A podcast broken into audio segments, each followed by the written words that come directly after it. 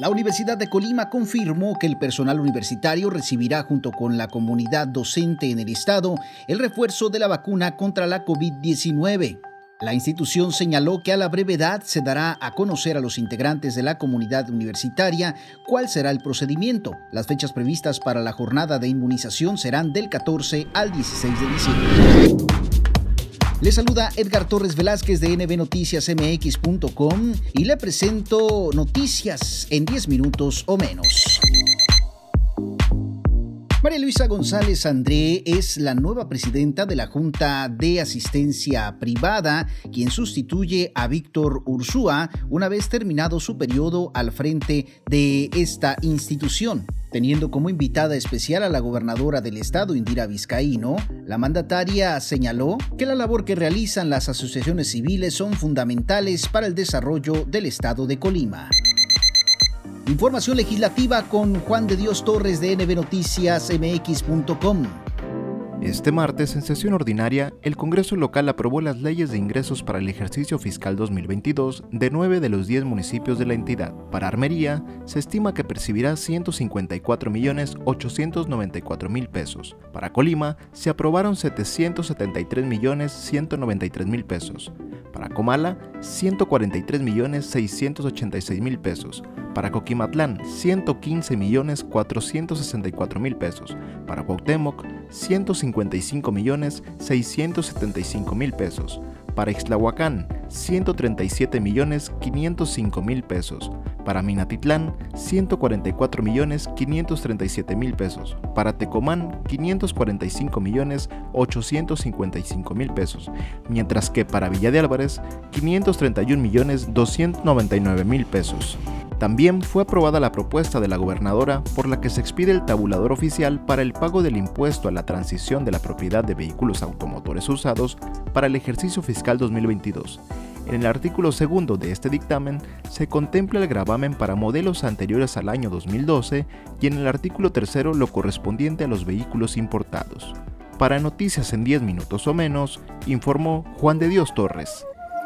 En Villa de Álvarez se realizaron recorridos exploratorios de seguridad en las colonias San Isidro y La Reserva, recorridos en los que participaron funcionarios municipales, entre ellos la presidenta Tei Gutiérrez. En los dos sitios se detectaron aspectos urbanos que están relacionados con la percepción de inseguridad, principalmente para las mujeres, entre ellos lotes baldíos, lotes que cuentan con maleza crecida, calles sin alumbrado público y árboles sin podar que impiden el adecuado aprovechamiento de la luz artificial. Ante ello, la presidenta municipal instruyó a que se resuelva a la brevedad. Señaló que ya en la reserva se desarrollan actividades para reponer el alumbrado público. Sin embargo, se está a la espera de la llegada de más material para concluir con esta labor.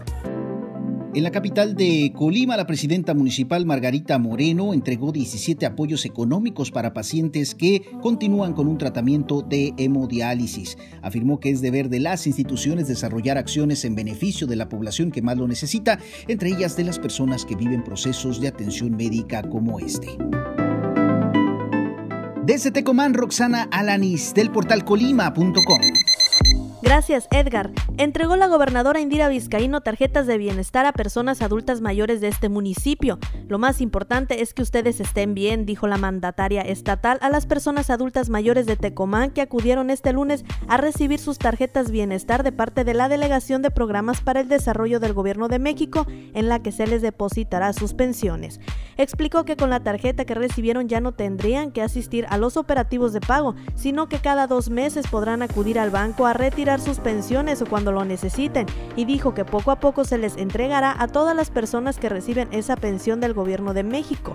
Les dijo además que la única manera de agradecer al presidente Andrés Manuel López Obrador por esa pensión era usarla de la mejor manera, en alimentos, medicamentos y los más indispensable, pues recordó que el mandatario federal ha cumplido su promesa de incrementar esa pensión que inició con 1.160 pesos, que ahora es más de 3.000 y que para el 2024 llegará a los 6.000 pesos. Informó desde el portal de Colima Roxana Alanis. Y en ese mismo municipio, el alcalde Elías Lozano hizo entrega de la construcción de techumbre en la cancha de usos múltiples de la escuela primaria Crescencio Figueroa en la comunidad de Madrid, en Tecomán. La inversión total rebasa el millón seiscientos noventa y siete mil y son recursos del Fondo de Aportaciones para la Infraestructura Social Municipal. Información de cultura con Alondra Novelo de códigoespacioinformativo.com se presenta en el Teatro Hidalgo la banda sinfónica de gobierno del estado que dirige el maestro Miguel Ángel Alatorre. El concierto es con motivo navideño y la entrada es gratuita. También en el tema cultural, la Universidad de Colima dio a conocer que la Pinacoteca Universitaria abrió sus puertas para mostrar la exposición Fisonimias, Narrativas de Vida de Francisco Vázquez, una obra en la que se refleja no solo la exactitud de los rasgos de las personas que pintan, sino la esencia y el alma de sus expresiones.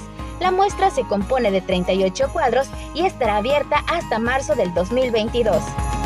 En el tema de teatro colimense, de manera virtual, Casa Caracol, espacio de artes escénicas para niños, niñas y jóvenes, estará ofreciendo de manera virtual este 11 de diciembre, en punto de las 12 del día, la obra Sí o No, de Gabriela Medina, con la compañía colimense Ángulo Móvil. La obra es gratuita y es parte de las actividades que realiza el FONCA en espacios independientes del Estado.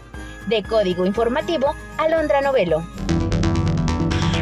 Anuncia Peña Colorada que habilitará un paso provisional en la carretera Villa de Álvarez a Minatitlán. Los trabajos para habilitar este paso temporal iniciarán esta misma semana con una duración estimada de 21 días y una inversión aproximada de 3 millones de pesos sumándose a las reparaciones previas que ascienden a 2.7 millones de pesos, ambos montos aportados al 100% por la empresa Peña Colorada. Se informó que este martes la empresa realizó un recorrido con personal de la Secretaría de Infraestructura, Desarrollo Urbano y Movilidad, el Instituto para el Medio Ambiente y Desarrollo Sustentable, el IMADES, y la Secretaría de Infraestructura, Comunicaciones y Transportes del Gobierno Federal. El Instituto Nacional Electoral, el INE, promovió este martes la demanda de controversia constitucional ante la Suprema Corte de Justicia de la Nación en contra del presupuesto de egresos de la Federación 2022, en el cual tuvo un recorte de 4.913 millones de pesos. Para el instituto, el recorte determinado por legislativo careció de motivación o justificación alguna en el decreto presupuestal e impide el ejercicio pleno de las atribuciones constitucionales a las que está obligada la autoridad electoral. Hasta aquí la información, está usted bien enterado en 10 minutos o menos en este recorrido prácticamente por todo el estado. Le saluda Edgar Torres Velázquez de nbnoticiasmx.com. Lo invito a seguir informado a través de las plataformas que reproducen este podcast informativo. Portalcolima.com, Tecomán, manzanillonews.mx en Manzanillo, La Pionera Radio Online, Colima Digital y Código Espacio Informativo. Suscríbase a nuestro podcast en Spotify. Te saluda Edgar Torres Velázquez. Pásela bien.